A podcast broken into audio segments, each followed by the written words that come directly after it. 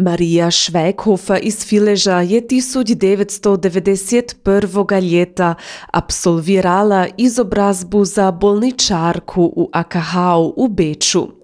11 let dolgo je bila bolničarka na intenzivnoj štaciji v AKH, onda još dvi leta dolgo na intenzivnoj štaciji v Gornjoj Pulji, dokle je dostala ponudu za podučavanje. Paralelno je delala na svojem masterskom delu in absolvirala izobrazbu za učiteljico za bolničarke. 2017. leta je dostala mogućnost da pelja akademski program za izobrazbu za podvaratelje. Izobrazba za ovozvanje je v zadnjih desetletjih načinila pravi preokret, povida Marija Švekhofer. V zadnjih 30 letih se je zaista jako čudo spremenilo. Mi smo ožbili poličarke, ki smo imeli vsakom zanati eden del, kar smo se morali teorijo od medicinske uh, strani naučiti, kao patologiji, ginekologiji, uh, dermatologiji in na drugi strani onda kako se pacijenti tuandijali uh, pod varadu. To je bilo, uh, ni bilo skupaj v jedno, nek to so bili dva različni premeti. In mi smo se naučili, kako moramo uh, doktore, kad vraču, pacijente podupirati. V leti 1997 je došel novi zakon za bolničarke in od onoga leta ima do bolničarke um, eno odgovornost, kada oni podvaraju pacijente, kada so same odgovorni za to. Jedan drugi dio kada su odgovorni da surađuju s doktori um, kod terapije i kod diagnozov od uh, pacijentov.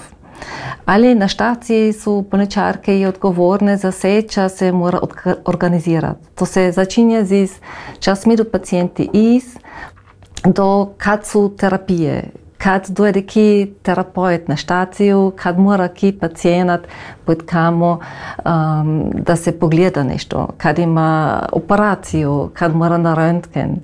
A to se mora se koordinirati. Sve koordinacije, pa organizacije na jednoj štaciji uh, dela do bolničarke. Bolničarke mora imati jako čuda različnih kompetencov. Um, najvažnije je, kad se podvaraju pacijenti, je da su jako točni, да му добро и уптит како пациентот иду, да види до иде да едно пациентот добро се че нешто преминило и како реагира до на терапија. Например, ако достане до нив медикаменте. Али, они мора да биде јако добре во комуникација. Они комуницираат не само со пациентот, каде га и учу, на пример, кога настане дуа убедежа, па ге настане upeteža z visokim cukorom, da ga uču kako se mora ta cukor miriti, kako se mora njega inzulin pripraviti i kako se ga mora onda sam sebi dati. To se mora do pacijenti naučiti. A za pacijente je to jako velik stres, čuda putne ne samo za pacijente, nego i za familije. Ter bolničarke komunicirajo z familijami, a i koordinirajo uh, se informacije, ki bižu iz, iz doktori, pa iz drugih terapeuti. Gost današnje emisije je fileška Marija Švekhofer. Ona pelja od 2017. leta akademski program za bolničarke i bolničare na stručnoj visokoj školi u Novom mjestu. Ov studij v Novom mestu postoji od 2014. leta. V prvom letu so imale 54 početnike, ovo leto jih je ukupno 185, razlaže Marija Švekhofer. Mi smo meru zrasli, kroz vsa leta i zato kad se potrubuju, also, ja mislim da na svakoj školi za bolničarke je sada mogućnost za čuda študentov da v izobrazbu uzamedu i načinju. Mi se začnemo i dva puta v leti. Mi se začnemo jedno v septembri z jednom velikom grupom in z jednom malo manjim grupom v februari. A času to um, za ljudi, ki dojde do Simo se študirati? Um, ravnoteža je sigurno, da imamo več žen, nek muži, ali imamo i vse več muži. Eden del muži uh, dojde, uh, ki so kot Črnega križa, ki so uh, sanitetari, ili ki v civilnici načini do njevu izobrazbu za sanitetara i tako vidi tu kako je djelo s pacijenti i se zato zanima tu i se upita tu i onda začne tu kod nas študirat. Od ljudi, ki se začne tu, je od klasično po maturi, da se dujete simo študirat, ali imamo i čuda, ki su imali ki drugi zanat, pak su kanili imat ali jedno djelo koje ima več smisla koje za nje ima več smisla, pa kada na koncu dana idu domov, pa znadu oni su čada drugoga mogli djelat, čada toga že tako činili boje. Čaj mora biti um, izazov v ovoj branči? Um, ja mislim da je to jako čudo uzrokov uh, zač je sada tako, um, da je fokus sada na uh, njegu jako dobar, to mislim jako na pomore, a je sigurno iz vsega dobroga za toga vantuet. V zadnje leti se je čuda minjalo in čuda mogućnosti je politika za, za njegu načinila. или е тоа на финансијел страни да болечарке веќе заслужидо, заслужидо за заистину а, и добро, од тога само ракото проживит. А, али на друга страна и да има чук да мог, а, нови могуќностов да се начини и кариера. Ко се дела до 65 лет, ko se ne kane delati cel žitak, se nek samo isto na istom mjestu.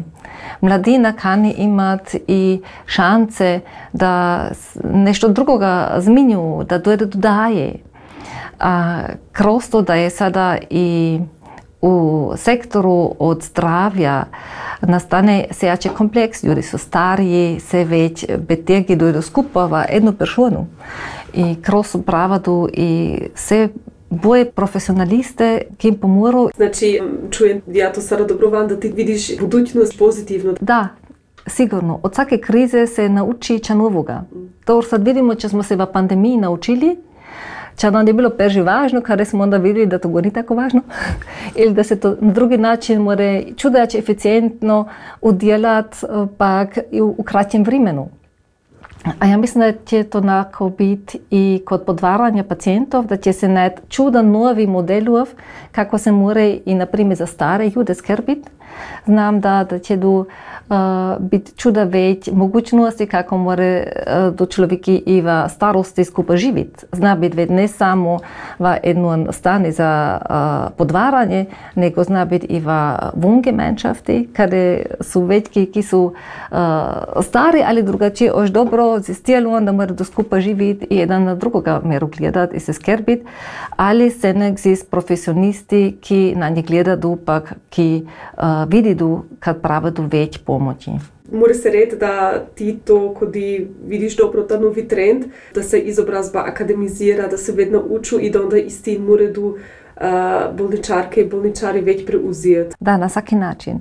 Ja vidim i problemi, ki so ovde, da se prava se vidi bolničarkov, pa da će biti se več ljudi, ki prava do podvaranje. To je ena realitet, uh, kaj je ovde, ko ja vidim, ali ja vidim na drugi strani i mogućnosti, ki ima do sad mladi ljudi, ki idu v vyberów, ki se zaučil poličarku, pa če mora se i v budućnosti udjelati. Sada vsako leto je i kada je tada novi master program.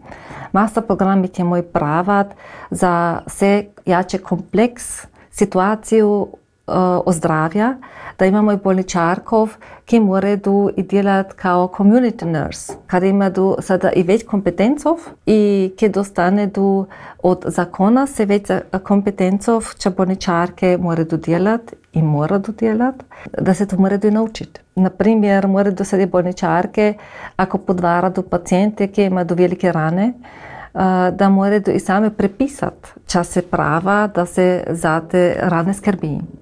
To do sad ni bilo moguće. Ali i to se mora naučiti, a zato se prava i vremena i akademske programe, a i drugi programov. I zato, ki ne idu v akademski put, ki ostane tu pri njegovom kompetenci kao diplomirane, um, da i one imaju mogućnosti um, karijeru načiniti i da vidi da će morati uh, daje udjelat. S čim duge si uh, bolničarka, s čim več kompetencov se naučiš. A to mora biti i mogućnost da se zato dostane i nagrada. Mora biti financijelna, ali mora biti i da se ima za nagradu, da se ima odgovornost za jedan novi del od djela. Su nagrade urdante nas ovde, su se etablirale ili je to ščača meru um, od zadvisi? Ja mislim, nagrade sada za te, ki se diplomiraju, ki se sada začne delati, su jako dobre. Već ide se nek, pravo da i svaki bi rado imali se nek već, ali ne ide samo za nagradu kaj je financijalna, nego ide i za nagradu ko se dostane od ljudi. Zato će se djela. Ali je to i čača ljudi vani isto vidu da je to tako? Ja mislim kroz pandemiju se čuda od toga pokazalo, ali ja mislim čuda se ga ljudi ne znadu. Koliko bolničarke se uču, pa ča oni se znadu. Kad oni samo to, če vidijo na štaci, če bolničarke delajo, to se vidi, ali oni ne vidijo, če je za tim se za premisli, če za organizirati, če se mora se i koordinirati. To ga ljudi ne znajo in ne vidijo, a zato je imalo nagrade. Da. da. Če si ti želiš za budućnost v ovoj branči, mora biti? Ovoj branči, enoč um, za moj program čuda motivirani mladi študentov uh, ali i jako rado um, ljudi, ki su urkade vadjeli, pa kanedo se preminiti. Uh, ja mislim, da je ovo jedan, um, jedno djelo ko jako srito načini, ako se to rado djela, ko se rado zis ljudi dela, z različni ljudi. Ako si smela čažejiti, je zna biti imati i več lazno za izobrazbo. To bi bilo onako velika želja, da bi imali pol leta duge, leto dan duge, uh, mogočno za izobrazbo, kako je internacionalna čuda zemlja, da v program dura četiri let, kot nas je tri let. Ili da se izobrazba za specializiranju, za delati na intenziv štaciji, isto more ponuditi na FHI. To bi si želela.